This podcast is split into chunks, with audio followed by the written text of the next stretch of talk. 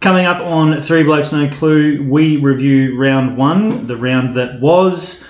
We go through the performances of our stable of boys. Jez has a few comments on the Patrick Dangerfield suspension. Phil wants to spend a little bit of time talking about the Collingwood Magpies. Some poor performances won't be swept under the rug, so look out for the boys to have a chat about that.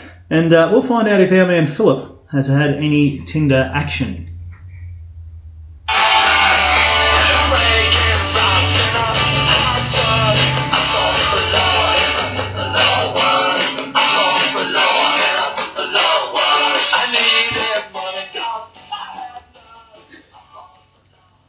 Yes, listeners, 23rd of March 2021, Three Blokes No Clue. I am Clayton. I'm coming here on the podcast, joined by, well, I really did well with that one. I'm coming to you through the airwaves on this said podcast, Three Blokes No Clue. I'm joined by one Philip J. Kimber. Evening, sir. How are you, mate? I'm very well, mate. Yourself, and of Very course, we uh, we can't forget our man here who's up and about, Jeremy Wharf. How are you, mate? G'day, gents. You've got a very delicious beard. I had to say that. I'm getting 20 bucks for saying that. Yeah, I'll just throw it in. A- Throw it Any, in. any ideas who would have uh, potentially asked you to? Oh, look, I have an inkling. just, uh, I just have a slight, just have a slight inkling of who that might be. I, th- I thought you'd be sounding a little bit somber tonight, or more somber uh, after uh, the uh. Dangerfield decision tonight, Is this, mate. uh, this referring to?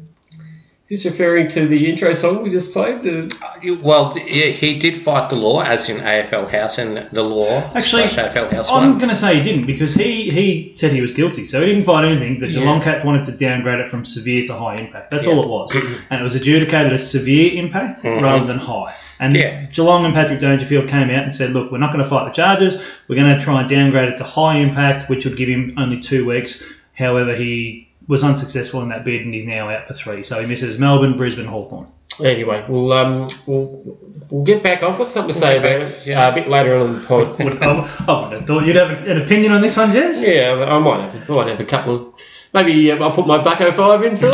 Bucko Far. Uh, Phil, do you want to go through the round that was and tell us who triumphed and who didn't, and then Yes. uh, a couple of the uh, interesting points from a few games? Yeah, hundred percent. So, um, uh, the Tigers rolled Carlton on Thursday night. Uh, we had the Dogs sixteen point victors over the Pies. Uh, the D's got the job uh, in a bit of a scrappy affair against the Dockers. Uh, the Crows, probably the surprise of not just like probably in the last five years, we probably haven't seen a bigger upset than uh, that against uh, Geelong. Um, Hawthorn down and out at halftime and then come up and sneak a one point victory over the Bummers.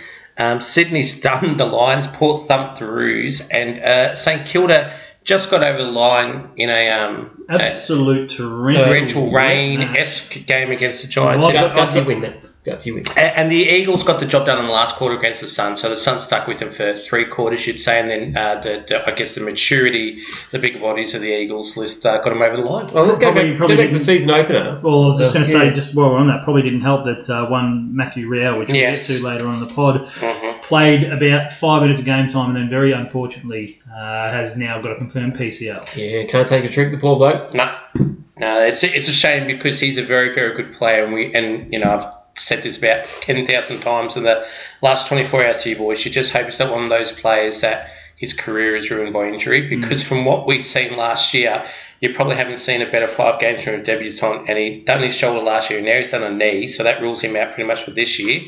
Uh, so yeah, it's pretty uh, pretty shitty time for him. Mm, it is. Anyway, um, so Thursday night, boys. Yes. Same old story for Carlton, I suppose. We know they're coming, mate. We just don't know when. We was- but we know they're coming. We were competitive, but is that enough now? I don't think it is, mate. I don't think it's been enough for a couple of years, to be honest. because glass half full, right? You could say that Carlton were giving it to Richmond for, you could even probably say three and a half quarters. That's probably being maybe a little bit generous, but they were still in the game with about 10, 15 minutes to go. Now, glass half empty says to me that irrespective of, you know, what the Tigers have been able to achieve in the last three years, when are Carlton finally going to stand up and be counted when it matters? And they- they've let themselves down again. Um, poor kicking for goal really hurt them, and their fans just walk away disappointed, frustrated again. Our boy, our boy Woody, um, staunch Carlton man, um, I, I was pumping up the tyres, you know, during the game. And to Woody's credit goes, he was just waiting for this inevitable Oh, he caught it. fall off the cliff, and he was right on the money. He was, and um, he was he was saying to me, uh, "Look, this is unacceptable. Hmm. We can't just keep accepting losses like this. Um, you're just going to end up just being a mediocre club, Correct. Which, is, Which they have been for a long while now. Which I think so. He has he, he had a fair point. I mean, uh, Richmond Richmond did what Richmond does. They ended up Getting the job done. running over him. Dusty was special again. Dusty. He's he's he's, he- Dusty. he's, he's, he's actually as much as I much as I might despise him, he's one of the one of the most eye catching players to watch. He is just Scintillating. there you go, Scintillating. Showtime, really, isn't he? He is an Showtime. absolute bona fide superstar. He is that a superstar. Um, and the Carlton, was- well, they've got a few soldiers to come back. They've got a Williams and a Jack Martin. Uh, I don't. know Betts is, was unfit. Yeah, so yeah, they've got a few. Mitch, uh, Mitch McGovern, which Right. you know whether he's in the best twenty-two or not is another matter. But, yeah, uh, correct. So they've got a few to come back in the Blues, Oh. but um, You know, I think Mitch McGovern could be in the best 22 if he actually gave half a shit. he runs around quite often on the football field when he gets named in the best 22, and just you don't you see some players that just always gut bust and put the effort in all the time.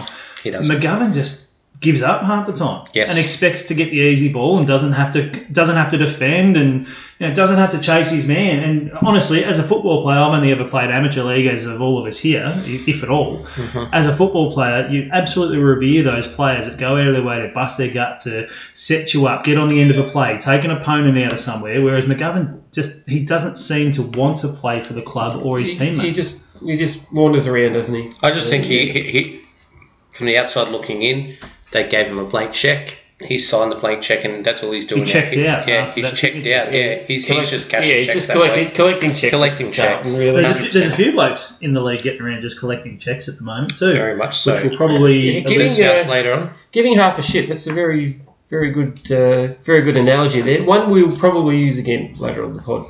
Now the Dogs, 16 point winners over the Pies, but that could have been. Um, and we'll, Oh. probably, we'll probably discuss this later on when I have my two cents about the Pies, and I also got a little bit about the Dogs actually. But 16 point winners, but it was a domination by the Dogs. Yeah, Uh, uh, yeah. Of course, the old adage you should have won by more or something. Yes, Look, they got the, they got the job done. they got the job done. They get the four points. They move on. But uh, gee whiz, Collingwood, they were in um, they were in all sorts on Friday night. At some stages of the game, they looked VFL type, VFL reserves type level. It, it wasn't that first five ten minutes. You thought, geez, this is going to get ugly real fast. Yeah, Um, because it, well, they were getting their butts handed to them in the centre, and if they're doing if they're doing that and they're trying to rely on a patchwork forward line Mhm. to kick them a score, I, I don't think it's going to win them many games. No, no, I have to agree, mate. And whatever, and I, I put this up on my Facebook the other night. Whatever they're paying Darcy Moore, they need to pay him double because if they didn't he did, didn't have him down back on Friday night, mm. oh my That god, it, would been- it, it would have could've been a car crash. I tell you, I tell you one, I tell you a couple of blokes that their pies missed. Yeah, Stephenson and Treloar. Treloar. It was obvious. It was obvious. And you know what? I know Phillips was a bit part player there, but he would have been very handy for him in that Yes. game as well. 100%. Yeah, uh, yeah, it just boggles the mind. Uh, why Bucks just wanted to get rid of a bit of run and a bit of youth out of the side. Mm-hmm. But anyway, we digress. We digress. Just on that game too, actually, there's a fellow I can't think of the, the way to pronounce his name. I'm trying to bring it up. Uh, Laitham Vandermeer. Vandermeer. Laitham. Oh yeah, the, the little Bulldogs a- player. Yeah. He was just a battering ram, wasn't Oh he? yeah, he he uh, he gets the um, he gets the motor running for Phil. He- look at he- he's you, were, uh, you were adding him in. Oh, he's on, he's been on the he was one of the ones in the dossier because I seen him play in uh, AAMI Community Series and uh, I think he copped a bit of a knock, so they might have put him on ice early in that game. But in the quarter and a half he played, he was just carving us up, and I was like, "Ooh, I like the cut of his jib. He is a So very you've had your very eye- solid, very solid player for the Had your eye on Doggies." Vandermeer, haven't Yes, you, Phil? Yes. he, uh, he he gets the uh, engine There's- revving. There's not too many players that return, and if you look at stats alone, there's not too many players that return stats of two goals, four tackles Mhm. that are as exciting as what Vandermeer was. Mhm. From what I caught of that game, when I saw that bloke get around the ball, he was kind of, he was, he was electric. Yeah, I wouldn't say he had it on a string, but you would always see opponents were always looking around, looking over their shoulders, like, "Am I going to get done here? Is this bloke going to get off the leash?" He just- Creating things, wasn't he? He- it just yeah. every time he was involved, something would happen to the doggies' betterment. that's yeah, right. Yep. hundred percent, mate. Um, yeah, we're sitting here and I'm the only. Well, I'm the only loser here, and you're both winners. So Yeah, the We can't say that very often, actually. No, Yeah, we, it's we not- can't. not, no, it's not. Unfamiliar territory for you, last time, yeah, yeah, this, is- this is right. But uh, um, Although I have to say, you do handle it with a plum. You don't put a Richmond supporter-esque spin on it when you're up and about, like like some blokes we know by the name of Briss Meals. Yeah. Chris, how are you, mate? well, that- spe- oh, yeah, spe- speaking of fucking dossiers, um, tell you what. But uh, no, the D's, the D's uh, did what they had to do against the Dockers, uh, undermanned Fremantle. Yeah, that Um. Uh, Melbourne undermanned too. Um, let that be known. I'm not making excuses here for Melbourne, but that could have been an even bigger win for Melbourne had they kicked straight in the last quarter. Um, it was sort of similar to the Tigers Carlton game. The Dockers, to their credit, stuck with the D's for three quarters, and then I just think the D's maybe fitness, more mature bodies. I don't know, sort of got them in the lo- over the line in the last quarter. So I think it was like two goals straight to two six in the last quarter. So Melbourne could have really put them to the sword. Now, Philip, Uh, Um, still an ugly win, but you take the four points. speaking of speaking of getting the lawns moving, uh, Mhm. just just watching. Um, uh, just watching James Jordon run around Oh. the blue and red. Uh, Ooh boy! you a little bit excited just uh, seeing him uh, go about his business. Uh, I was very excited to see. It was very nice to see a former uh, champion of the club and James McDonald present his jumper to him before the game. Um, uh, you know, 15 disposals, one goal, one. I think he had about four or five tackles, uh, four or five tackles as well. Um, he's pretty much, um, you know, he, he'll probably keep his spot. I think. Uh, Well, it's not really going to push him out, is it? No, That's F- the- Viney comes back, but I think Viney will replace Sparrow because Sparrow only had 10 touches, so Viney for I'm, Sparrow. I'm, out, I'm out on Sparrow. Yeah, he's um I'm out on Sparrow. In fact, I don't know why he's in the best 22. yeah. I think if Viney was playing Sparrow, it wouldn't be in. Um, James Jordon last year was up in the hub in Queensland and was a bee stick away from getting a debut and buggered up his hand in a gym accident. So he's been pushing his case to election for a long time. Got an opportunity on Saturday and um, didn't blow it. That's for sure. So Yeah, I put well done to him. I put Sparrow and like Neil Bullen in the same type of class. I, Yeah. I don't think they're quite enough to get in Melbourne's best 22. Now, on st- while we're still on Melbourne, if Yep. if you can honestly look me in the eye and say Steven May is not in the top three best defenders in the league at the moment, I don't think you're really taking things seriously. Steven May has. Look at him. He, he likes it. Steven May's come out and he's he's proven that if he in- increases his work rate, which he has Yes. done, and there was there was talk about him being pretty lazy when he first came over to, to Melbourne, Unfit, etc. Yep. and that could have been, and again, no indictment on the club itself, but it could be a personal thing, but it could have also been some a lack of professionalism up north, perhaps at the Mhm. Suns. Yeah. Um, the fact that he's come out now and he is establishing himself as one of the most dominant defenders in the game is nothing but sensational to see, in my opinion. And I know you're sitting there, Philip, being a, a staunch Demons man, Yeah. loving it because you did when, when he when he came along, you did tout him and, and Jake Lever and those sorts of Yeah. guys that came along, and you said Steven May is going to be an absolute monster, and we laughed at you. Yeah. And look, granted, it took a while, but he's Uh-huh. I'd say he's pretty nearly there as premier He's, defender. he's starting to make me not look as stupid as what he did. He's in his, he's two in his late ago. 20s now, isn't he? Uh, he's about 28, It 29. does take so defenders quite a bit. Yeah. He's coming right into the prime of his career. What I liked about Steve May was, and I said this in our group chat, when I seen that Steve May was paying $2.30 for 20 plus disposals, I said jump on that because it was money for Jam, and midway through the third quarter, he was already up to 20 touches. Um, he got- he is so clean by foot, um, and what I like about Steven May is that he gives a shit. Like, you know, we were saying before, Mitch McGovern leaves a lot out there. Steven May doesn't leave anything out there. He he gives 110% now. Now. Now. He gives 110% now. And then um, with Tomlinson as sort of a second defender, that also then helps Jake Lever be the third tall intercept type defender. And Jake Lever was probably best on ground on Saturday, having six intercept marks. And he was just It was the old Jake Lever. it was wasn't the Jake Lever that you could maybe see why Melbourne gave two first round draft picks up for him because Yeah. when he was playing that well at Adelaide, that's what sort of catapulted them into a grand final in 2017. So that was really pleasing for the D's. I mean, there's a lot of a lot to like about the Dockers too. They weren't slouches by any stretch of the imagination. But uh, let's go to the upset of you could say the upset of the last five years. Like no one's seen this coming, mate. The Crows 11, 11 12 point winners over 12 point winners over the Cats. over the Cats. Well, we had, uh, Mind in Adelaide. we heard, In we heard Adelaide. Clay, heard Clay bring up the term before, giving half a shit. Mhm. Uh, Geelong gave half a shit uh, in the first half. It was pretty much. It was out of their and but full credit to Adelaide by identifying that a team actually was giving half a shit Yeah, and, and, and, sa- capitalised and, on and it. saying, "Nah, look, we're going to put the pedal to the metal here." Yep. Um, Adelaide's Adelaide's pressure just made Geelong make mistakes that they wouldn't normally make. hmm Um, it was an all-round team effort from the Crows to get through, and I'm not I, I'm not being disrespectful to Adelaide. Uh, uh, Geelong really didn't seem like they cared. Um, that's more of an indictment on Geelong than it is a slight a slight at Adelaide. Um, I think it is, mate, because I, I'll take you back to, and I know I bang on this about a lot. This is not the first time Geelong's done this, mate. Yeah, Where they sort of go a, into a it's game been a common thinking, theme. They rock up against a lowly team they're supposed to beat, and they uh, they have it in their mind they're just going to turn up and do the job. because it, it, this was evident in the 20, uh, and I bang on about this a lot, but being at the game, the 2018 elimination final, how Melbourne could kick five goals out of the gate on Geelong, they just didn't give a shit in that first quarter. They thought, oh, this is Melbourne, we've got this in the bag. And watching the game on Saturday Arvo was sort of a similar thing, like you said, mate. They only gave half a shit. And then by the time they pulled their thumb out of their asses, Geelong was able to maintain a lead that Yeah. um, Geelong couldn't uh, Well- claw back. I think during the first half they thought, okay, we don't give a shit, but you know it'll turn eventually. It'll turn eventually. Yeah, and it didn't. And by the time the third quarter rocked around, they were they were just shell shocked. We're like, Hmm.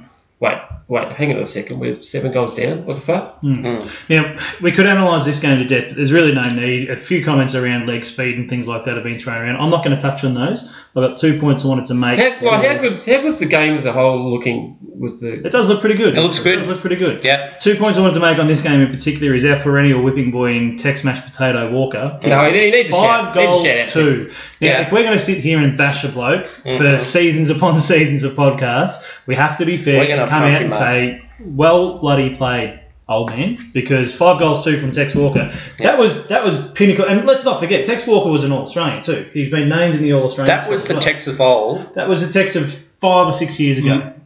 When he Mullet was Tex, when yeah, he was that was- and opposite of um, Marich Mullet Tex. Yeah, Yeah. exactly. Full credit to Matthew Nicks. Um, this like this time last year, they weren't giving any effort at all, no, and they were they And were they were giving getting- plenty of it. and they were getting pantsed. And he's managed to turn. They, they had they, they had uh, I think like seven or eight players in the team that had played ten games or less. And well done to the Sloane Ranger. Fuck, I love that guy, the Sloane Ranger. Yeah, Rory the Sloane Sloane. He just Yeah, um, yeah. shit. He's um yeah, he's just So- a bloody superstar. That bloke. He's Oh, in, in summation, full credit to the Crows. They deserved to win and probably win by more. Uh, Geelong frittered away a few opportunities late to mhm. get within a goal, get within a kick or something, and make Adelaide nervous. But uh, but uh, no, full credit to the Crows and Geelong. It's not time for a bake yet. Um, I'm not. no, it's only round one. No. See we go. We'll see, what, fire. we'll see what they put up against not- Brisbane when Brisbane and Yeah. Geelong are both trying to avoid. Yeah, so um, that's a massive game next week, and it's good game. for good for both of them. 'cause- Um, I hadn't quite finished on Taylor Walker though. I still want to give him a bit of a pump here because Yeah. I'm just having a look at some stats. Yeah, I'm, I'm up. Credit where credit's due. I think. Yep. Taylor Walker ended up, yeah, five goals, two, 18 touches, which is pretty friggin' big for a, uh, a high half forward. And Mm. actually, when you say high half forward, he's been playing a lot closer to goal these days, Mhm. anyway. Uh, and also 401 metres gained. When was the last time you could say that you saw someone who plays predominantly in the forward line gain 401 401 metres? That's a fair- That's mid. That's that's- that's, that's Well, we know- above average midfield. we know when he, we, we know he's got a massive leg on him.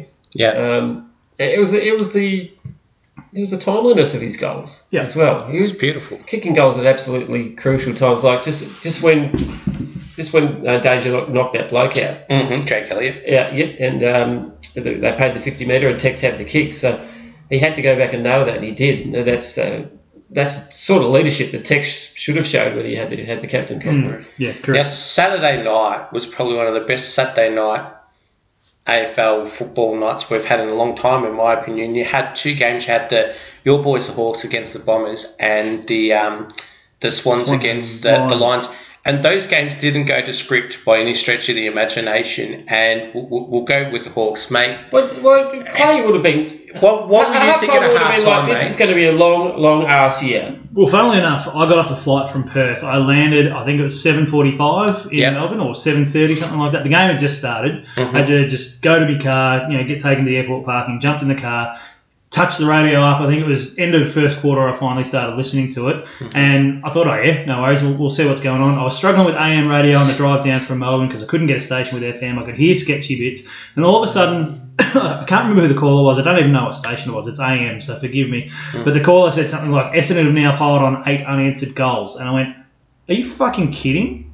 Eight unanswered goals. I'm doing 110 on the highway here. That tree's looking really. No, no, just kidding. Yeah. But I, I thought to myself, shit, we're in a hole here. Yep. I got home, said good day to the Dale. She had the footy on. And I thought, fuck it. You know what? I'm going to torture myself. I'm just going to watch this game out. I haven't watched footy. I haven't watched my boys play for, you know, uh, since last year, obviously. Yep. I'm going to watch it. I'm going to see how it plays out. About 20 minutes into the third quarter, Hawthorn had kicked their own eight unanswered goals and they were back within 10 points. And I just sat there and went, what the fuck? Yeah. Like, we all know that I am a huge fan of Clarko. Yeah. Now, either the Hawks I went don't know into what he the- said to the boys or what, or what heavy balls he punched at. or anything. Either the Hawks went into the Essendon rooms and got the jabs that Essendon were meant to get, or Clarko gave them an absolute verbal bashing at half time because they came out with endeavour, with, with drive, and with tenacity that Mm. You really love to see. And it's you have a look at it. I think we had a run of eight goal scorers there. The eldest bloke was Luke Breust, who kicked one goal. The other seven were kicked by blokes who were 26 years old or younger. And the eldest one out of that was Tim O'Brien. Then you've got Tyler Brockmans. You've got young fellas like that kicking goals. Eh, If the young kids can keep going, they look, they're going to look really good. But anyway, that's enough of me banging on about Hawthorn. I enjoyed the game. I certainly didn't think they were going to come Yeah. back from that It far was a behind. good win. The, the, the Bombers should be really disappointed. They should be.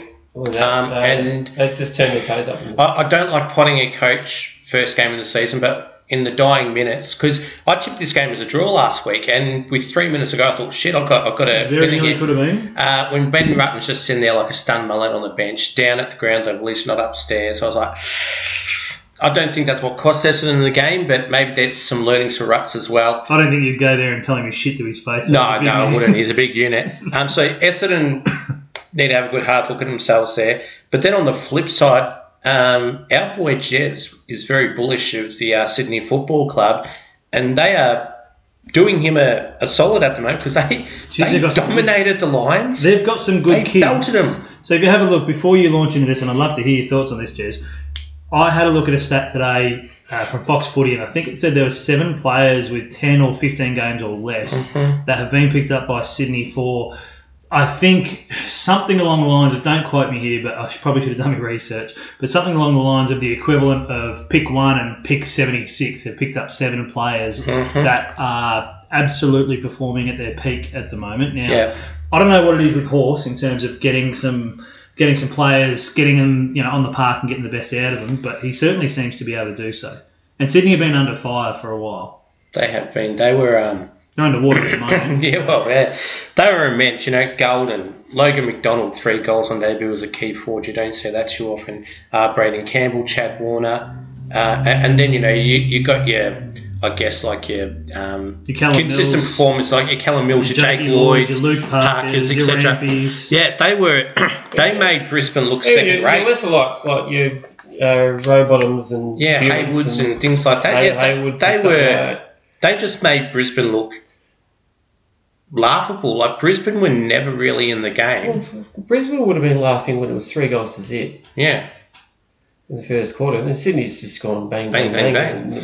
Do we Yeah. have a thing where maybe uh, Brisbane had the Geelong way of thinking, where they didn't give half a shit? They thought this would just be a given. Complacency. Complacency. That's what I'm thinking of. And by the time they woke up, Sydney are basically seven goals up, and Let's let's be real. Richmond weren't at their sparkling best either. they weren't. And it's only round one. Um, so they didn't. No, there's no excuses. Uh, but um, those teams played until very late in the piece. And Last year. uh, got the Rising Star nomination So for this round, of, so that's uh, well likes of, deserved. likes of Sydney and that have had Yep. plenty of time to um, plenty of time to get, put a pre-season in and whatnot. So- maybe maybe they're just hitting the ground running Yeah. I'll tell you who impressed for me for Sydney. That's the, I think it's his third or fourth. He's been at West Coast and St Kilda. I'm not sure if he's been anywhere else, but Tom. Tom Hickey. Yeah. 23 disposals, 24 hitouts, equal with uh, Oscar McInerney. For a ruckman to get 23 disposals and dominate the hitouts, that's peak Nick Nat type That, that is 100. I'm not saying he had the same sort of influence, No. but that's peak. If you've got a ruckman that can turn himself into a, a, a mid 20s disposal midfielder and actually use the ball Mhm. like a midfielder, not like a big dopey ruckman, that's that's like having an extra midfielder at the centre bounce. We've said this a million times before, and Yeah. I think for his first game, I'm pretty sure it's his first game for the club, he did extremely well. Well, the, Yeah, uh, well, the, the, well, the mob who beat Geelong and the mob who beat Brisbane, um, they're going to be facing each other next week. And uh, I think Buddy might be back, or he is back. hmm I think so. It's going to be a very interesting, very interesting game. It's It's interesting, though, isn't it? Good stat. The mob who beat Geelong, the mob who beat Brisbane are facing each other each other next week, and Brisbane and Geelong and are vice versa. Yeah, Yeah. yeah, yeah. Yeah, so uh, uh, Sydney, Sydney could get themselves off to a pretty good start this year. They could be two and zip. We'll see if Adelaide can repl- can replicate some of that effort 100%. that they, that they had. It's, I mean, it, I'm not saying it was easy, but it, it was easy maybe to get up to put that type of effort in at a 4:45 on your home deck. It's 29 degrees Mm. in Adelaide.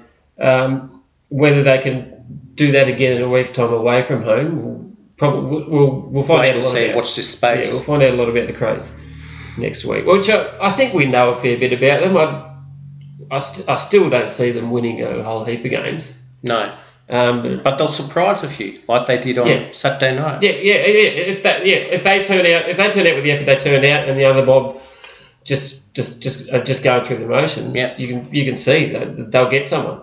Yeah, the next game was absolutely Mhm. no surprise to anyone. Port thumped Adelaide. Uh, sorry, Port thumped North Melbourne in their own home deck in Adelaide. Yeah. North actually did okay. They stayed in it for nearly half a game. And that was actually at uh, Etihad Stadium. Was it at Etihad Stadium? Well, we can edit that bit out, surely, can't we? Yeah. Um, it was at Marvel. Yes, you are right. You are Sorry, correct. Marvel Stadium. Yes. Um, the Kangaroos stayed in it right up till probably halfway through the second quarter, and then Yeah. Port Adelaide just went, you know what, we've had enough of your Their shit. class, their You're gone." experience. Yep. So we don't have to spend a million years on that game, but look, there was no surprises there. Tom Powell was solid for him. Uh, their pick three, Will Phillips, I don't think played in this game. But um, Tom Powell was solid, and Jaidyn Stephenson with a lazy 33 touches and seven tackles. He was a, it appears only after Who's round who? one, of course, one round. Uh, A good Brian's pick-up boy, for him. Orazio Van Fantasia, uh, Oof. He was looking very sharp. Razio. the Port colours. I, I did pick him up in my Supercoach team. I did have a laugh. I was on Facebook, and there was a guy that put ten dollars at five thousand and one for Gulden to get three or more goals, And, and Orazio to kick five, five. or more, And, he three minutes ago, four goals. he kicked four goals for, and with three minutes ago, had a shot at goal and passed it off. So it was paying. Yeah, let's let's go through this. It was a ten dollar bonus bet on Sportsbet. yeah. It, he cost him nothing. It could have netted him fifty five thousand dollars for Gulden to kick three. Oh, sorry, fifty-four thousand nine hundred ninety when they take their ten bucks There back. go, But still, there you yeah, a lot. He, he would have had a nice payday, that's for Oh, sure. and he kicks four goals for. You would be. We're not advocating for violence against anyone here, but you would be absolutely filthy. Yeah, Anyone who thinks Port Adelaide aren't just primed to at least make a grand final or have this or have the cattle to Oh, look, the stock to. they've got Um, the, they've got the they're talent. they're at top. They're- they're- if they don't make top four, they've only got the Their, chance to their draft, their Yeah. draftees they got a few years ago. The, the your Butters and Duursma and all that. They're just maturing. Again, uh, Travis Boak hasn't dropped off any, and, and they've got they've got sort of solid bit part players now, like your Dan Houston, Riley Bonner. They're actually becoming quite quite handy players. Um, Karl Amon. Um, also, the, the addition of Aliir Aliir into the back line is going to help them help them greatly. yeah. One of your boys nearly fell. He's- I did- I did slot he's him in been Supercoach. on the on the precipice. He is um, definitely on the precipice. I did. I like did Leary. slot Aliir into my Supercoach team, which uh, Woody actually said was a very astute pick, and he returned me quite a decent uh, return for his price. On to the next game, Saints versus the Giants up Yeah. in the swimming pool that it was, and Mhm. thoughts go out to those up in New South Wales and Brisbane who are still struggling through torrential rains. Um, I'm not going to review the game. I'm just going to say one thing. Jez and I had a chat about it in the car on the way over. I don't think I told you this, Phil. If I said to you, Jack Steele's on 19 touches at three quarter time, Mhm. how many do you reckon he was going to finish on? Oh, 26, 27. Right, so I had a bet for St Kilda to win between 1 to 39, which I knew was going to happen because I I knew they were going to win and I Yep. knew it was going to be a low scoring affair up in the torrential rain. Yeah. I had um, Jack Steele and Josh Kelly to both get 20 or more touches. Yep. Jack Steele had 19 at three quarter time. He got none in the last Do you reckon he touched the pill in the last quarter? Nope. Not a fucking You should, single get, that's, touch. that, you should just get paid out for that. Come Justice on. refund. Out of all of the players in the league that you thought would have been able to collect one touch in a quarter, it would have been Jack Steele. You- Yeah. Um, let's run through. Let's run through the names. Um, Max King, Brad Crouch, James Frawley, Jarryn Geary, Dan Hannebery, D- Rowan Marshall, Ben Paton, Paddy Ryder. It's safe to say they're all at least starting at starting 22, if not You would starting say- 18 players. You would say so. Um, and they got the job done over the Giants. So that was a pretty gutsy win. Yeah. uh, no, Tim, Tim Membrey led him over the line pretty much. I'm very curious to see how the Giants go this year because it's. I think we discussed this in last week's pod. It's going to go one or two ways. It's going to go good, or it's going to go really, Don't- yeah. really, really bad. It might, it might go it might go away for the Giants that it's gotten gotten a bit too hard or bridged too far, and you might see them you might see them actually tail off. It's. I uh, hope that's not the case. It's too much talent there. that's it. There was a young bloke by the name of Jack Bytel who collected a uh, game high 10 tackles. You got a bloke that's coming to the side. He's, I think Bytel's only 21, 22, Yeah. I think, and he's laying 10 tackles. A coach will look at that and say In he's in the- torrential he's in rain. the In team, the he's in the torrential team next week. Correct. Yeah. yeah. on on effort alone, whether the Yeah. tackles, whether the tackles, I mean tackles always affect the game because they put pressure on it and they move the Mm-hmm. ball around. But um, just on effort alone, a bloke that just comes out, steps up, says, "All right, I'm ready to play AFL footy. I'm just going to get you know, like a lazy ten tackles." That's phenomenal. Yeah, so the coach is going to select him And next week. it, it wasn't even that. It wasn't just the fact that he had ten tackles. He still chipped in with 13 touches as well. Handy. Very, very handy. Yeah, like and yeah, like uh, Gresham and Billings and and um, and Ross, um, they had to step up with the other top liners being out. Awesome. All right. And gonna very, very. I, could- I could probably not tell you, but I'm going to. Do, I'm going to tell you anyway. I'm just googling quickly how old Jack Bytel is because I might sound silly and say that uh, Northern Port played in Adelaide instead of Marvel Stadium. It might be something like that, but we'll see. Uh, Jack Bytel is 21 years old, 21 years of age. and it, it was recently his birthday. Happy birthday, Jack! Well, that sort of stuff gets you contracts and gets you It does. gets you. All you need to do, Dan, and it is so simple. All you need to do week in, week out is play your role. That's all you have to do. play a role and put maximum effort in. Have in. a go. That's it. Have a crack. It's round one. There are no excuses for players not to be giving 100%. There should be no niggle injuries. There should be no fatigue. There should be nothing like that. These are professionally tuned athletes. Yeah. So for any player to go out and not give their 100% at round one and try and get their team off to a great start, coaches this week will be reviewing match footage and just going, you know what? You could have ran an extra 20 metres and affected that passage of play. You could have chased that bloke with that footy down. They're going to look at this stuff and they look at it week in, week out, no matter whether it's round one or whether it's round 23. Yep. But there's no excuse for doing it in round one. No. Shit, no. And uh, Uh, next game, there's only really one story out of that. yeah, the Eagles and the Suns was uh, yeah Matt Rowell with the PCL.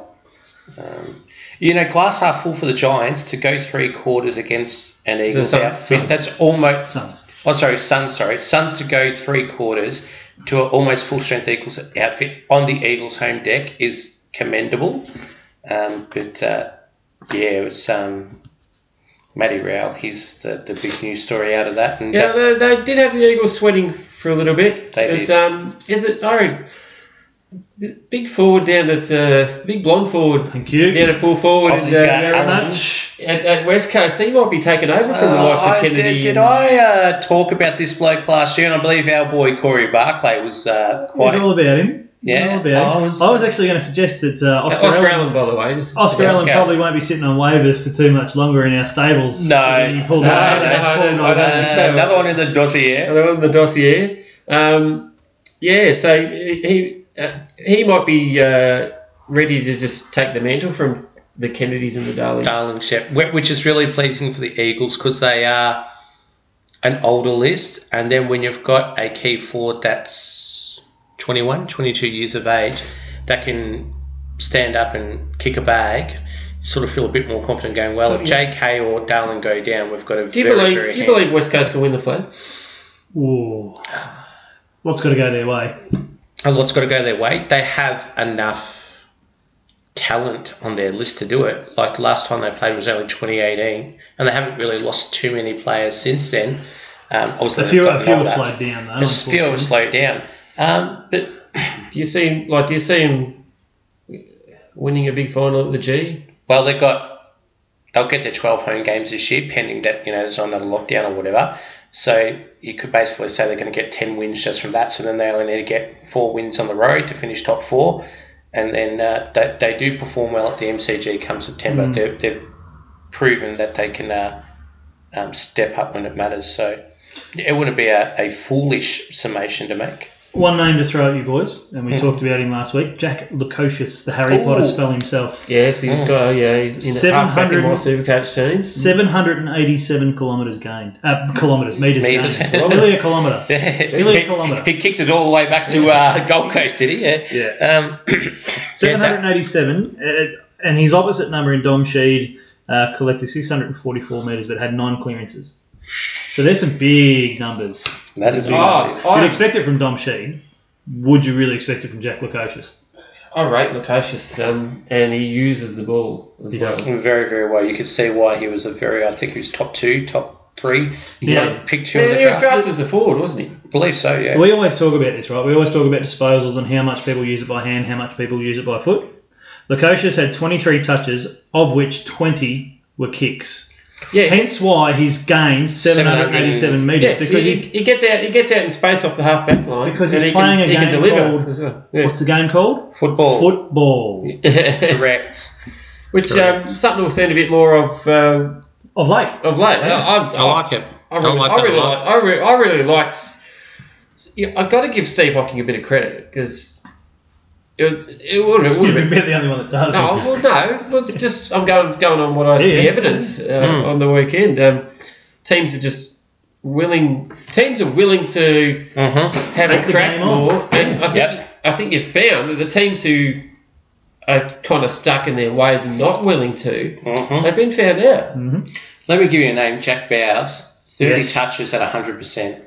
Was it 100% he went? 100%. Yeah. And something like 27 of those were kicks. 28 Yeah. kicks. So there you go. kicks. That shows you that. When was the last time you could say that a player's disposals were 90% by foot? I can't think of anyone. and to nail And to every nail, one of them. yeah. That's so. There's a lot of positive signs for the Suns. Their, their senior players are starting to develop and mature, or are continuing to develop and mature, like your. Um, but then also the young kids develop, Lukosius, Noah Anderson, etc. Uh, yeah, there, there's more positives than negatives for the Gold Coast Suns, which would probably be the first time in a long time we could say that. All right. Um, all right. We're going to get onto our boys and how they performed. Yes, our boys. Should we, should we just go through tips really quickly? Oh yeah, we'll do our tips. So- uh, just quickly, Mm. our boy Clay got seven. I got seven. I got six. Jez got six. So on our three blokes no clue uh, tipping competition, uh, I think there's about five or six of us on seven, but I'm currently in front because of the margin from the Friday night game. So uh, we'll, we'll see how that goes during the Another, season. another, another thing we couldn't bear to watch uh, uh, Frisk and Eels win, uh, Yeah. win, win another thing. I- I'm glad I could. Uh, Get Yeah, it down there in uh, Torquay by the yeah, name if any of us could just stop him winning that, that'd be great.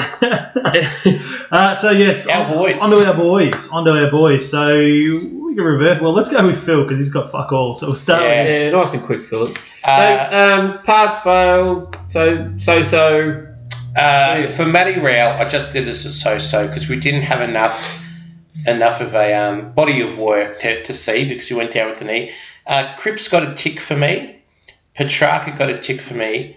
Maxi Gawn got a, a thumbs down for me. He was well below his best. Yeah, Maxi- You're going up against a debutant ruckman in Lloyd Meek who had six handballs and minus one metre gained.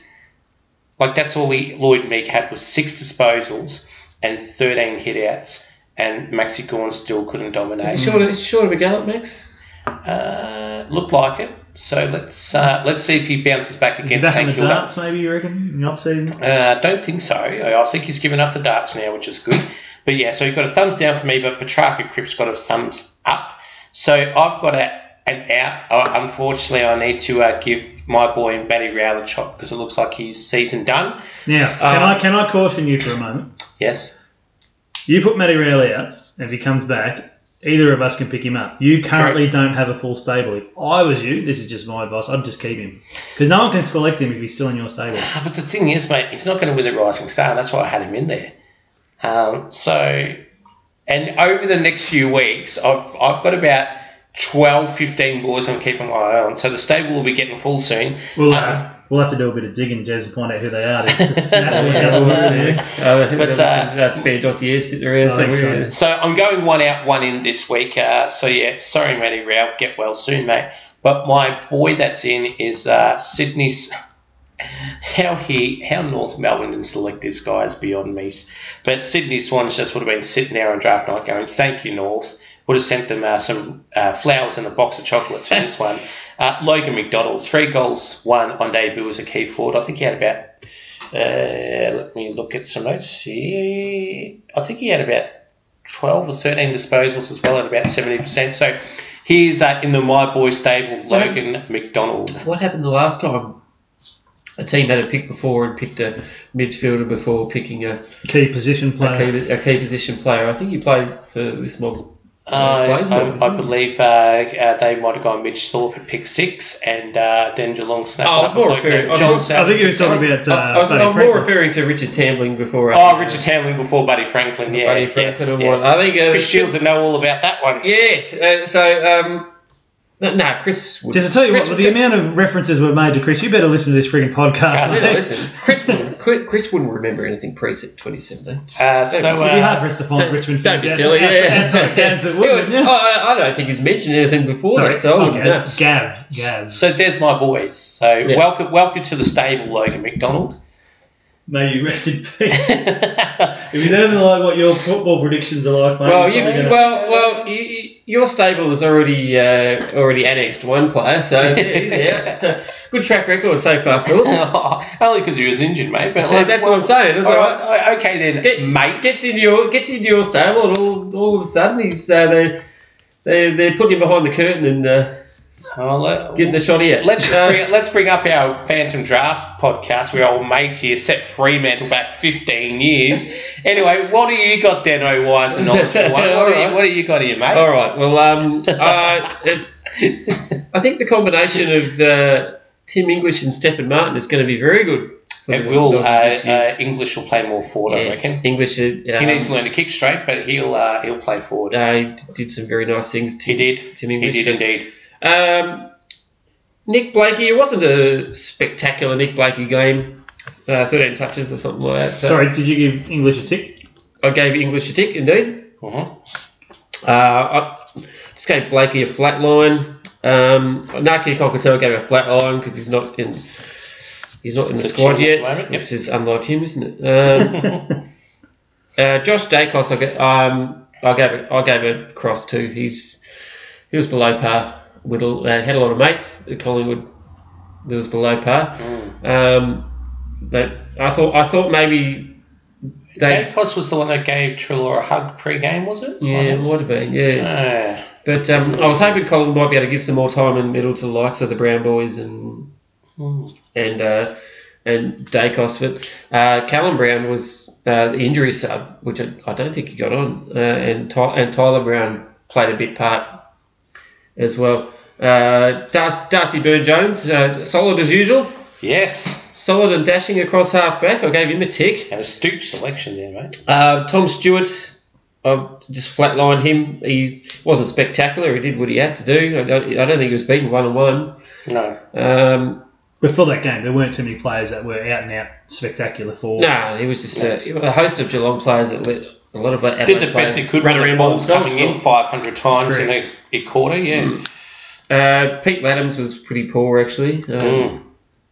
He, he won a lift. He's he's on notice, Philip. He's on notice of my super coach too. For only a late, lousy 45 Lazy my forty. He's super on coach. my boys' stable. Um, yeah, Ladhams is on notice. He's he, he better lift his game next week, or he might be uh, copping the Copping the old uh, guillotine. copping the guillotine. I think. um, Mark, Mark O'Connell was good as usual. Uh, provided a bit of dash half off half back.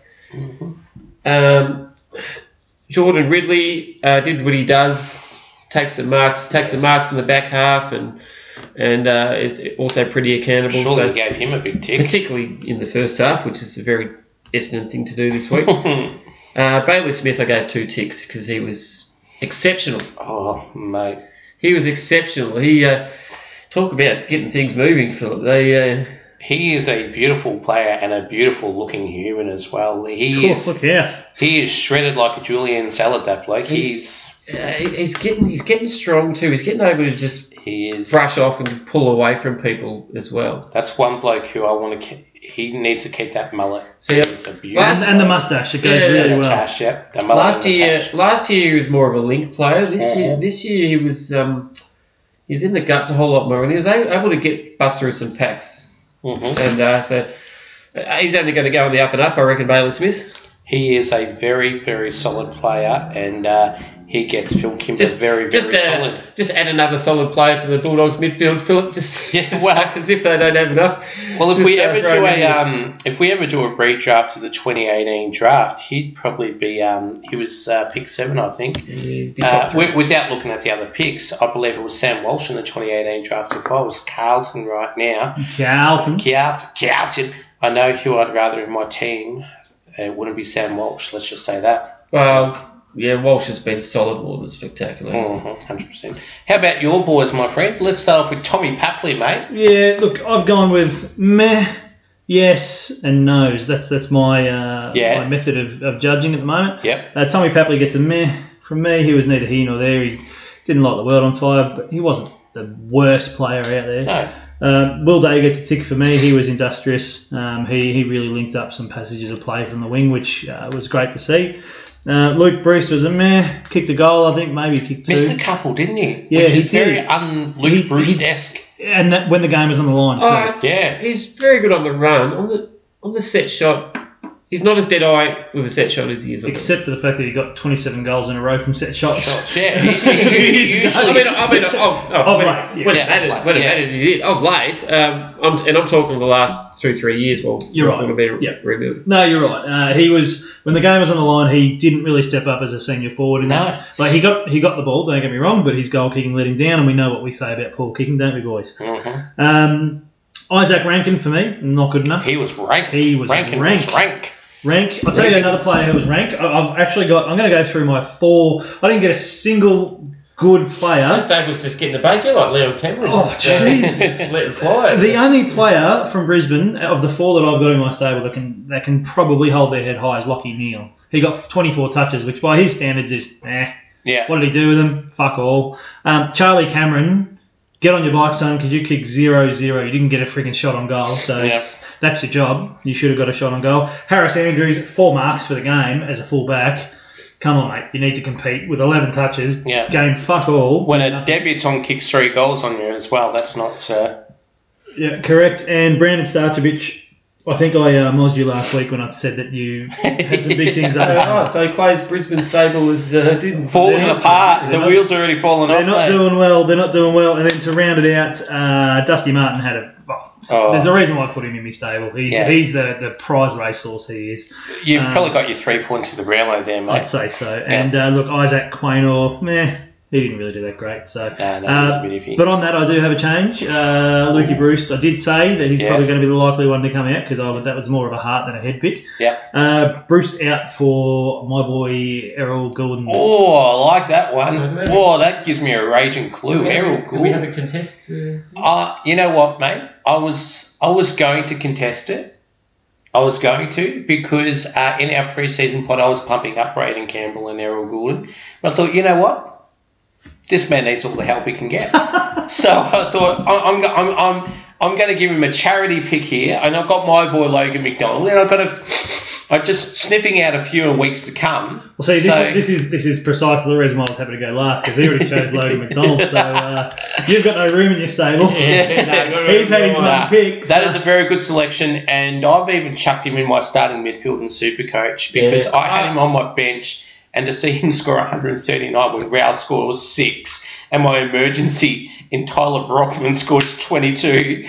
Um, yeah, well, I had him as an emergency, but I had another player in, but there was still a rolling lockout, so I was able to take a player out and put it in. Yeah, So I put in some Gold Coast player that wasn't going to play yeah, in the starting midfield spot. So Gulden would get the points. He is. Uh, Uh, so, and uh, uh, confirmed. Rising Star nominee for this round, which is well deserved. I right, we're still got Right, right, still a no, bit. To, we're still got a bit. Still got a bit to get through. Yeah, this is what I was going to get at. We're going to do our tips later on, but I want to hear this. So, news is coming out of Patrick Dangerfield's uh, suspension. Coming Yep. Has been given three weeks. The Yes. AFL came out and said that it was intentional, uh, intentional, reckless, and severe. I'm Yep. pretty sure that's what they came out Uh, and said. just for give a visual to our listeners, Jess has just uh, just had a, a little taste of his glass of red here, a bit of a, a Wild Duck 2018 Shiraz. A magnificent Uh, wild duck. magnificent one. This is a good one. Sixty bucks. It should be. But so uh, you're a Melbourne supporter, mate. yeah, yeah. Coming up wrong one on the podcast. I just need the Land Rover and I'm set. But uh, yeah, uh, continue, mate. Sorry Well, all I was going to say was Jez and I had a bit of a chat on the, in the car on the way over, and Yeah. we didn't go into, into depth. But I, I've got a fair fair idea of what this conversation is going to be about, and I'll, Yeah. I'll say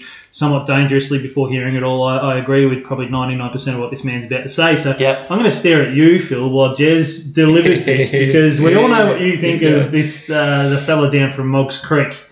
We, we know your thoughts on Patrick Dangerfield. Yes, yes. So we'll, we'll let our man here launch into it, and we'll see Yeah. if we can get Nah, something from fire away, mate. Right. The uh, floor is yours. Philip. Um, Good, he starts with a Philip now. I'm nervous. now, the very second that incident happened, Yep. you could see the beginnings of a character assassination going on. Absolute character assassination. Now, not And I and I was leading the charge, wasn't not I? for not for one second do I think uh, he shouldn't get suspended or anything like that. I will I will uh, I will preface my comments Yeah. by by saying that, but uh, the absolute drawl of the media and social media for that matter. Yes. The very second that happened, uh, he they they had him out for six weeks, and we just had the pitchforks pitchforks out, and we're calling for his blood. Now I'm just Yeah. not I'm not talking about just Patrick Dangerfield here. Yes. Any high any high profile player. Yes. As soon as an as soon as an incident like this happens, everyone everyone just wants to go for the jugular, particularly those who are not fond of the club, and there are many not fond of mine, as some social media groups that I'm a part of. yes. Um, we digress. but yes, so uh, very very quick, Yep. very very quick to judge and quick to not. Sure, we can call it as you see it, but calling it as I see it while actually wanting him to be rubbed out. Even people who probably didn't even see the incident at all saw the danger got reported and automatically like, all right, weeks, weeks. Um, it's piss poor. Uh, uh, but you know, I wouldn't expect anything less from the Neanderthals that I, uh, I associate with. Bang bang. And, uh, but you know, um, no, it's it's it's it's piss poor. Uh, uh, if the same happened to a the same happened to a, Lockie uh, a Neal Dustin Martin. No, Dusty, get off. Um, the same happened to a yeah a Lachie Neale, um, Brodie Grundy. right, yeah, yeah, yeah, a Collingwood play like Steele Sidebottom or something like that, it'd be exactly the same thing. And Jack Viney got a four week So, uh, suspension so I- overturn back in basically, I knew I knew instantly that Danger was going to get off because the media and social media were going to ensure that he did. So, mate, mate, buddy, pal, you're telling me that social media and the media influenced the AFL? That's not what he said. That's not what he said at all. No? Listen very carefully to what he said. He Yeah. said the media and people in social media instantly signed his death warrant correct. before even the AFL had laid a charge. But mate, that's not as um, uh, dramatic, is, is what I just No, it's not as dramatic. It's not. know, like- just to we're stir not that. creating, we're not stir that creating married at first sight content here, mate. This is all about facts. No, I, I'll tell you what, mate, and, and we've discussed And, this and before. look, he, uh, he he copped his right whack, and we'll look, Yeah. we'll, we'll and, and to his credit, I think we said this before, but to his credit, he pled guilty. He just Yeah, tried to have uh-huh. the severity brought down. That was all. Let, us have a little discussion about this, mate, because we've discussed this before with similar incidents. Danger hits Jake Kelly. Jake Kelly gets up, so no sign of concussion. Does he get suspended? Does it get rubbed out for three weeks? This is the whole. He would not. the action. The It's outcome. the outcome of the action. We've discussed this ad nauseum. I am. I'm not. I'm, I'm only happy for Danger to get rubbed out for three weeks because he's not playing my D's in three weeks' time. So to me, that's a plus for Melbourne. We don't need to worry about him potentially winning the game off his own boot. But I guarantee that if he had collided with Jake Kelly on Saturday afternoon or whenever the game was, and Jake Kelly got back up, wasn't concussed and played on, we wouldn't be having this conversation now, and Paddy Dangerfield wouldn't be rubbed out for three weeks. It's that's just fact. Hashtag facts. I can guarantee you that if Liam Baker uh, laid that bump, uh, it wouldn't be on every single social media post or back page of the uh, Herald Sun every Mhm. week. It would just be an incident. Yes.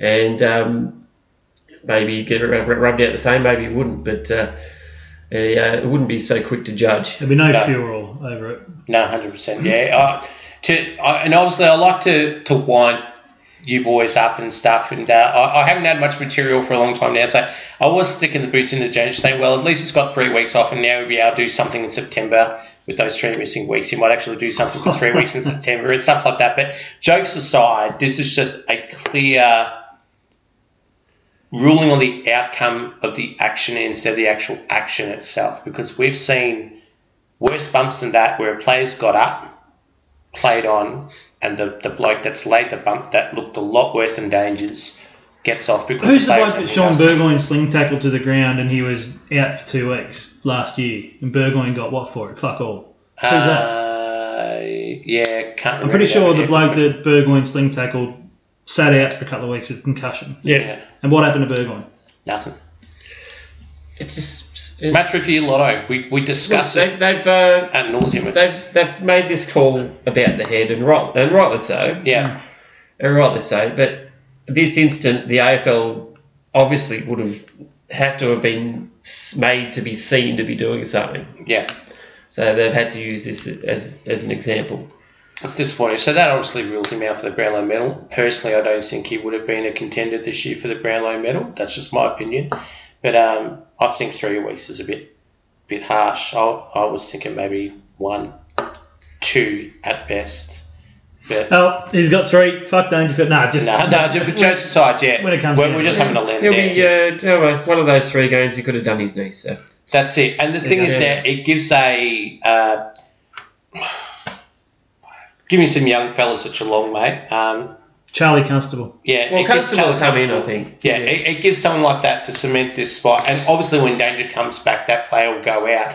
But then, if that player performs well in the next three weeks, and a Mitch Someone else will Duncan or a out, yeah. Selwood isn't, or whatever, that they'll go out. So yeah, it's um, a positive for a young Still fella got, at still, got, to. still got Duncan, Shock. still got Duncan Tuohy and Cameron and, Oh, Mitch and a few, few, a few other handy boys. I, I want to go on record here and just say that you know, Geelong bias aside or hatred aside, danger hatred aside, all that sort of stuff. Yeah, I personally don't like seeing the superstar, and I'm not saying protect them because they are superstars. No. It's certainly not what I'm saying. I don't like seeing the superstars of the game sit out through injury or suspension because you want to see a pinnacle of performance. they're the ones that put the bums on seats. They're the ones they? that put bums on seats. Yeah. They're the ones that do the special things. And there's no denying that Patrick Dangerfield and, and the Dustin Martins and the Lachie Neales do amazing things. Hundred percent, mate. So, outside of the fact that you know he's been given three weeks, you could laugh as much as you want if Danger, you know, if you don't particularly like him, but you can't deny for the fact that when he's on the field, he He's a, makes he's things a happen very, very that are great player, to watch.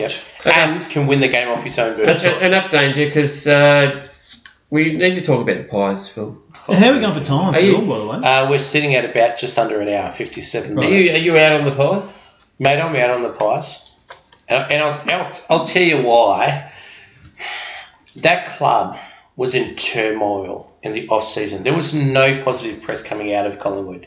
Treloar gone. That Radic, uh, what's his name? Uh, Russ. Yes, uh, yeah, yeah, yeah, Um, yeah, yeah, yeah. Uh, Suva. The Sava Radicalia. Nah, not the Geelong one. That's the one I was almost going to say. Yeah. But you know, that bloke's gone. At- Atu Bosenavulagi. Yeah, yeah, Savlaki, yep. Uh, Treloar, um, Stephenson, gone, right?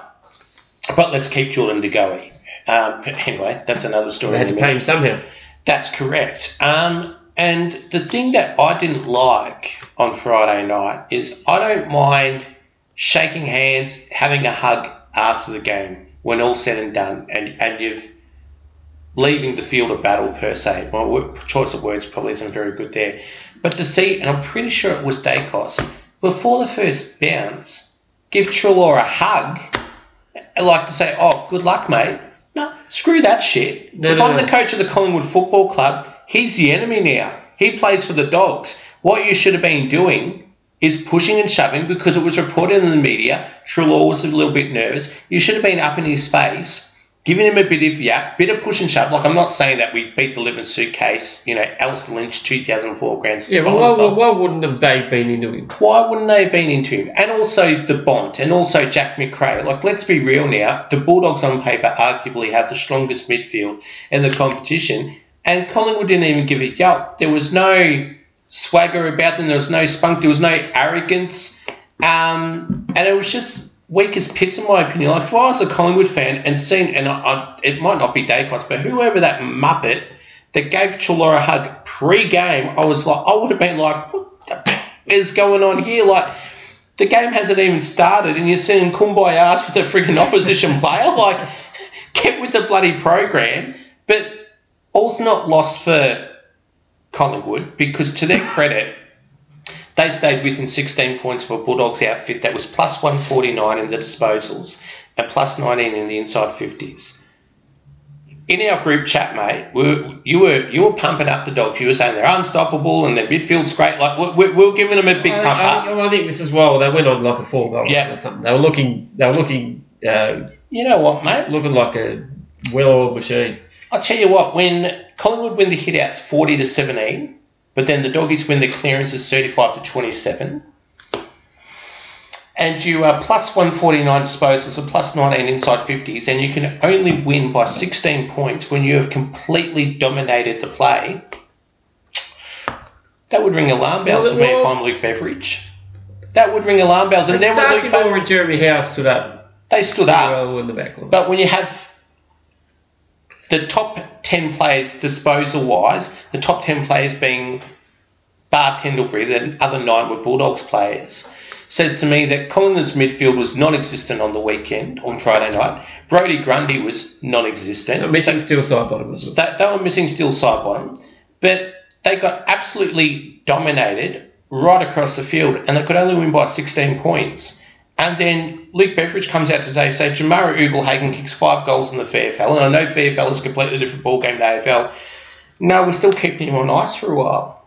Well, you tell me one key forward for the Bulldogs that actually fired and dominated on Friday night. Not one of them. They, were, they had moments. Naughton had, had- moments. yeah, and moments, Bruce had moments. Mo- Mo- I have moments. I have moments with females, and then sometimes I don't have moments with females. Like, you need to be consistent, Jez. Coming up, ten delicious. I've, I've got to say though, I am. I don't hate Jamarra Ugle-Hagan being held back in the VFL. I don't I don't hate it. I would not suggest that you need to rush him in just for that purpose. No, I If the club thinks he's ready, he's ready. If the club doesn't think he's ready, he's not ready. But how often have we seen great expectations lumped on a player who's been put into the AFL system probably a bit too early? and rushed early, and then it kills their career. a la pretty Jack much Watts. anyone play, that have, has played for saw, Carlton. I saw Jack That's- Watts. with saw, I saw Jack Watts playing the Queen's birthday once.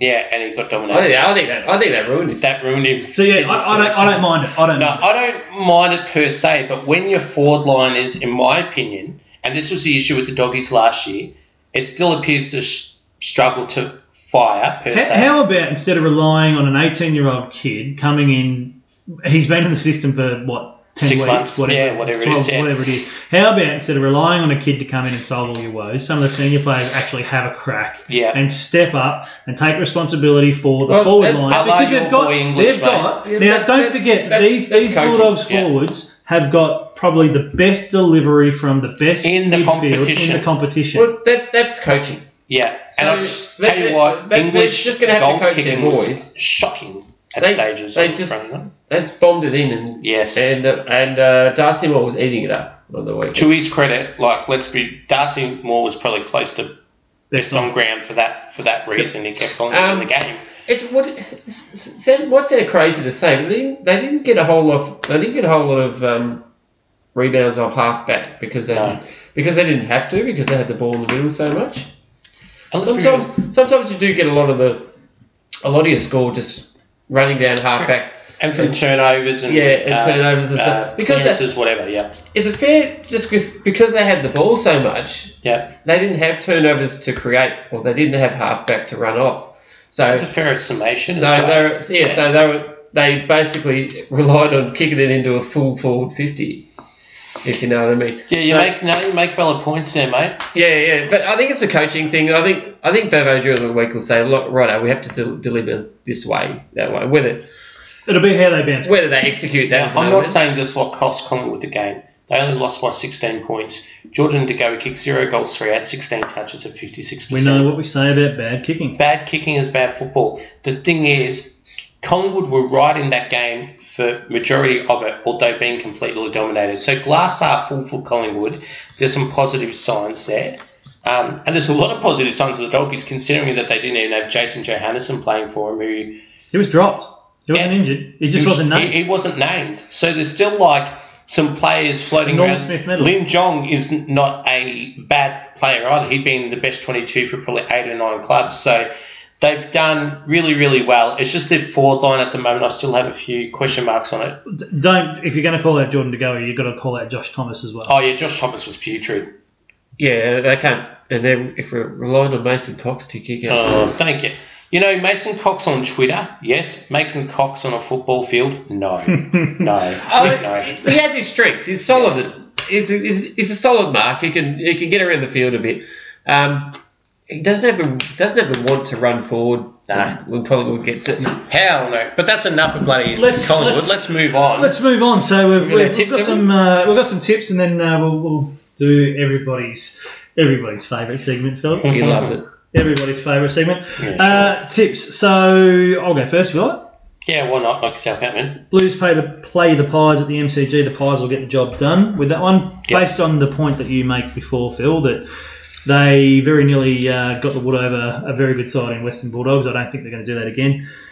As in, you know, be so slouchy. Uh, I think the Cats will get the wood over the lines, uh, being played down at uh, GMHBA. Yep. Swans will beat the Crows in Sydney. Swans are, you know, Crows did something phenomenal last week, but uh, I'm not going to back him in to do it again. And the Swans are on the up. Plus, it's in Sydney. Uh, Port will belt the Bombers at Adelaide Oval to the tune of 10 goals. Oh. St Kilda will unfortunately sink your D's, Philip. Uh-huh. I think the Suns at Metricon will beat the Kangaroos. I think the Tigers will be far too good for Hawthorn at their Fortress MCG. Uh, I think the Eagles will get it done against the Doggies down at Marvel. Uh, the Eagles do come to Victoria quite well. They've got a good record down here, even though it's not the MCG. Uh, and I think Freo will probably get the home team advantage at Optus Stadium against the Giants, and they'll win that one. Very nice. What, what are your thoughts, uh, Frame? Thursday night game, Collingwood Carlton.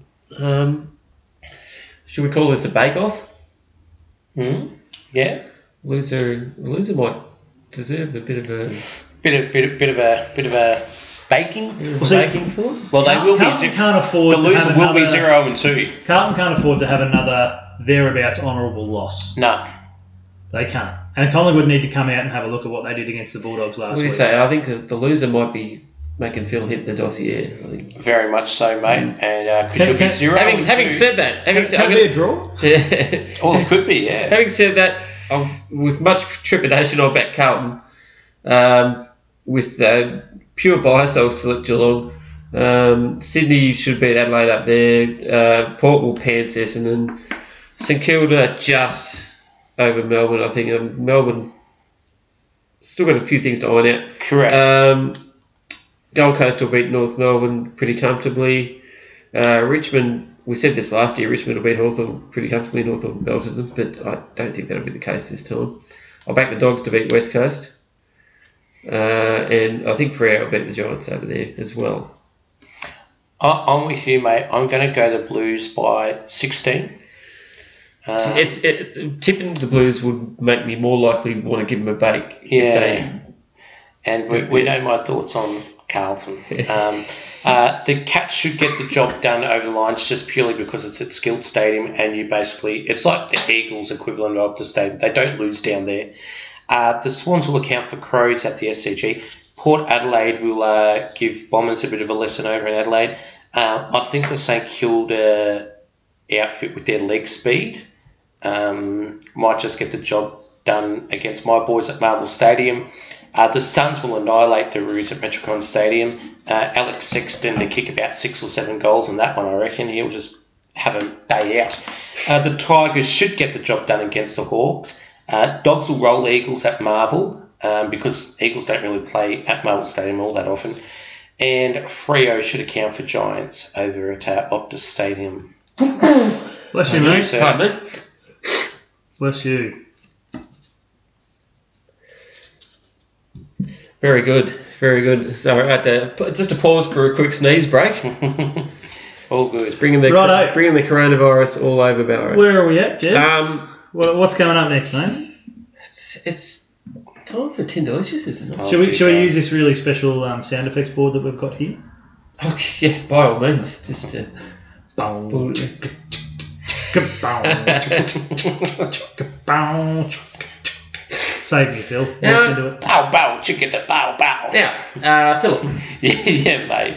Um, Hang on, sorry, before you start this, I've already had a chat to Phil. There's fuck all. Yeah, that's, that's really, that's really not. Spoiler alert. Um, doesn't mean I can't really- ask oh no, No. this is by far your favourite segment. Yeah, It is, doesn't mate. mean He I- lives vicariously through me, mate. Yeah. Philip, um, Yeah, mate. last time last time we spoke, uh, this time last week, you did have a few irons in the fire, Yeah. did you not? Um, uh, any of those irons coming out? Uh, there is um, a little bit of uh, communication with a girl at the moment. Um, potentially, hopefully, uh, Is she, is, looking is she. Uh, uh, from the particular locale?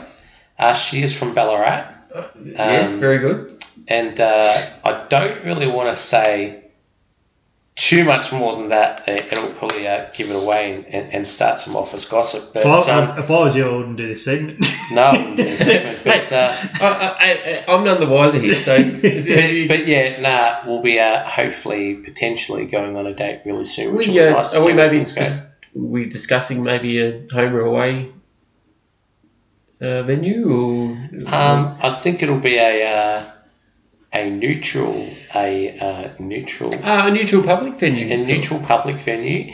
Whether then it ends Somewhere up with being cameras, so he's got proof that he went on a date with someone. a, or more so cameras for her safety. Um, but uh, So this is yeah. uh, this is Datalicious, not Yeah, this is Datalicious. So, um, nah, nice girl, uh, good sort. Don't know why she wants to hang around with me. She's a nice girl and a good sort, but good luck to her.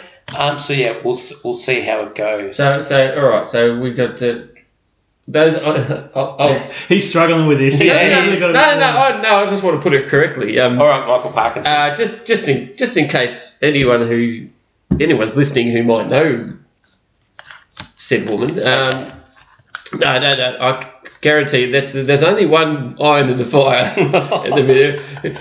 Would that be correct, Philip? there is only one iron in the fire at the moment. That is Yes. correct. Yes. And after after previously stating that you had many irons in the Many fire, irons, no, no, which because may not go down well. So I'm just No, uh, I'm just uh, No, writing- because to your credit, mate, there was multiple irons in the fire, and then last week I said, "Oh, look, I don't want to um, Jeopardise. jeopardise because obviously this is uh, someone that I, I do work with, um, and it would make things a little bit awkward at work and things like that." And it just come up in conversation the other day that I may be uh, interested in her in more than a uh, professional um, uh, the space, Hey, this, I hap- guess. this happens all over the place. Yes, so A um, lot of people meet their so she, she was like, I, I did not see this coming. What are you trying to convince me for? she, she was remotely receptive to it. Um, it's gone away on a girls' weekend. Uh, had gone on a girls' weekend uh, last weekend and uh, said "W- w- when I get back we'll uh, discuss this. Which have she you, uh, has. put in, so have you put in plenty of groundwork, uh, like via Snapchat, various Oh. other various other devices, Philip? there, there is plenty of groundwork being um, put in. I, I believe I'm putting my best case forward. I hope you haven't used some of Phil's finest. Uh, No, I have No, not. No, see? no, have see, not. we No. know, see, we know it's serious when he's No, no, uh, but, but, but uh, she's a very classy, uh, as I say, classy broad. That's probably a poor choice of words. She's a classy broad, and um, I yeah. like that. He says it's a poor choice of words, but he goes with it anyway. Well, well, you know, we, we know that this podcast. I can't wait till I can't wait till Kim listens to this. This podcast And goes and no he's- further than the gutter. Go classy broad. Yeah, we, we, we never go further No, than the gutter. we- we- Uh, speak, Um, speaking of anyway, Kim, speaking yes. of Kim, by the way, Yeah, how is my uh, mate Kim? Uh, she's going well. Uh, I, so I gave her a kiss on the cheek. I said, "Right, I'm out of here." oh, I was meant to mention this, wasn't Yeah, I? yeah, so- Shit. We, so Oh, I where, are you going? Uh, Yeah. I'm, I'm going to do the pod. Just yeah, um, I all can right. take this one. Put your hand out. All right. Put your hand out. Naughty. He didn't do the dishes. She, uh, and Onto it. he didn't do the fucking dishes, mate. I left. Onto it. I left before washing the dishes. Look at Philly straight Mind on you, the mind phone. you, mind you. I'm straight on the hang phone hang messaging Kim now. Mind you, This disgusting pig of a man left before washing the dishes whilst walking out with a fresh can in his hand. Now look, How's that? Now, now look, I I'm a bit pedantic when I. How's, how's your hand? That was a bit of a whack, actually. Yeah, he's only got linguini arms, mate. Like, Now I'm a bit pedantic when it comes to washing the dishes. I like to rinse all the crap off. You're the going to go back and do them again, aren't you? That's what you're trying to tell us. No, what I'm, no, I'm getting going somewhere with this. Um, so I like to rinse all, this, all the crap off it first, and then actually wash them properly with soap and get all the grease and whatnot off. mhm. Um, and that's what I do before I start doing the dishes. So I actually did that. I, ra- I rinsed all the stuff off, proceeded to just leave them on the bench there, Oof. and uh, and wander over to my phone to note to uh, to see a message that Clay, who brought me here this evening, was on his way. Um, so I thought maybe I'll just rinse them today because I'm off tomorrow. I mean, I'll, I'll have a few minutes tomorrow to Mhm. get them done. Uh, and so Kim, Kim, she uh, Yeah. she did pose the question to me before I did walk out the door whether I'd done them or not. Well, I've got a Mark Robinson esque exclusive here for our listeners at the Three Blokes No Well, look out. He's been on the phone. I've been working the phones, as I do, and we know how well I work the phones, boys. And, I, and You're I've been, you're, not, you're not talking to Mrs. Wolf, are you? I am talking to the better half. I'm talking to the brains and the uh, He's, looks uh, behind the wharf, He looks a bit nervous. the wharf uh, Gallagher operation here. Um, mate, you're basically bunking on the couch here at the Casa de Filthy tonight, mate. I, I have got explicit instructions here. I basically I will uh, say that I uh, may have uh, been in communique with the with the Dale, your Dale tonight, uh, saying I'm hearing that someone uh, didn't do dishes. My beautiful wife. Your beautiful 14, wife 14 of 14 years, yes. No, nothing sus. When I say I was in communicate, that was a bit awkward. That sounded very Wayne Carey esque of me. but uh, she said, yep, now he can't come home. So I said, I'll get him to bunk on the couch. And she's like, no other choice. That's just not acceptable. Mate, buddy, pal, What do they say? you dropped the ball, mate. What do they say in the doghouse? In In the doghouse. You're, you're more in the doghouse. You're Actually- in the frigging pound, mate. I'm all right with this because it means I can just drive straight home. You can just drive straight home. You don't need to lug his skinny ass to Hungry Jack so he can gain 0.5 of a kilogram this week. It's true. No Hungry Jackson away home No, tonight. no too. dishes for you, mate. He's That looking is- around. He's looking around going, oh, has he got any spare blankets Well, and pillows here? well, you know, at least I've got a PS5 here. You PS5. yeah, can always get the FIFA I, out. I, I'll, I'll, I'll plug out the PS5 too, Kim. Don't worry, we won't be Nah. playing PS5. Very Yeah. good, very good. Well, we'll take us out, ladies and gentlemen. Uh, thank you once again for having a listen to us. Uh, we will be back at you again. News for the podcast. We're going to be alternating between Mondays and Wednesdays, just Yeah, depending, on depending on- schedules. So Yes. keep an eye out for things either Monday or Wednesday. If you don't hear for us Monday, it's going to be Wednesday. And if you do hear for us Monday, probably don't listen out on Wednesday because we're not doing two. We're too busy. People probably find this hard to believe. We're actually starting to get socialised again now that uh, the COVID pandemic is, you know, slowing down a bit. I like Oh, how, I like how you blame the uh, COVID pandemic. Yeah, it's not even one to start with. If social lives means uh, I'm dragging three kids to swimming and swimming for an yeah, hour. their social lives. Their social lives. They're Yeah. socialised. Right, we'll go out with this one. Thank you very much, ladies and gentlemen. We have been Three Blokes No Clue, and you have been, as always, marvellous. Peace Catch out. you later.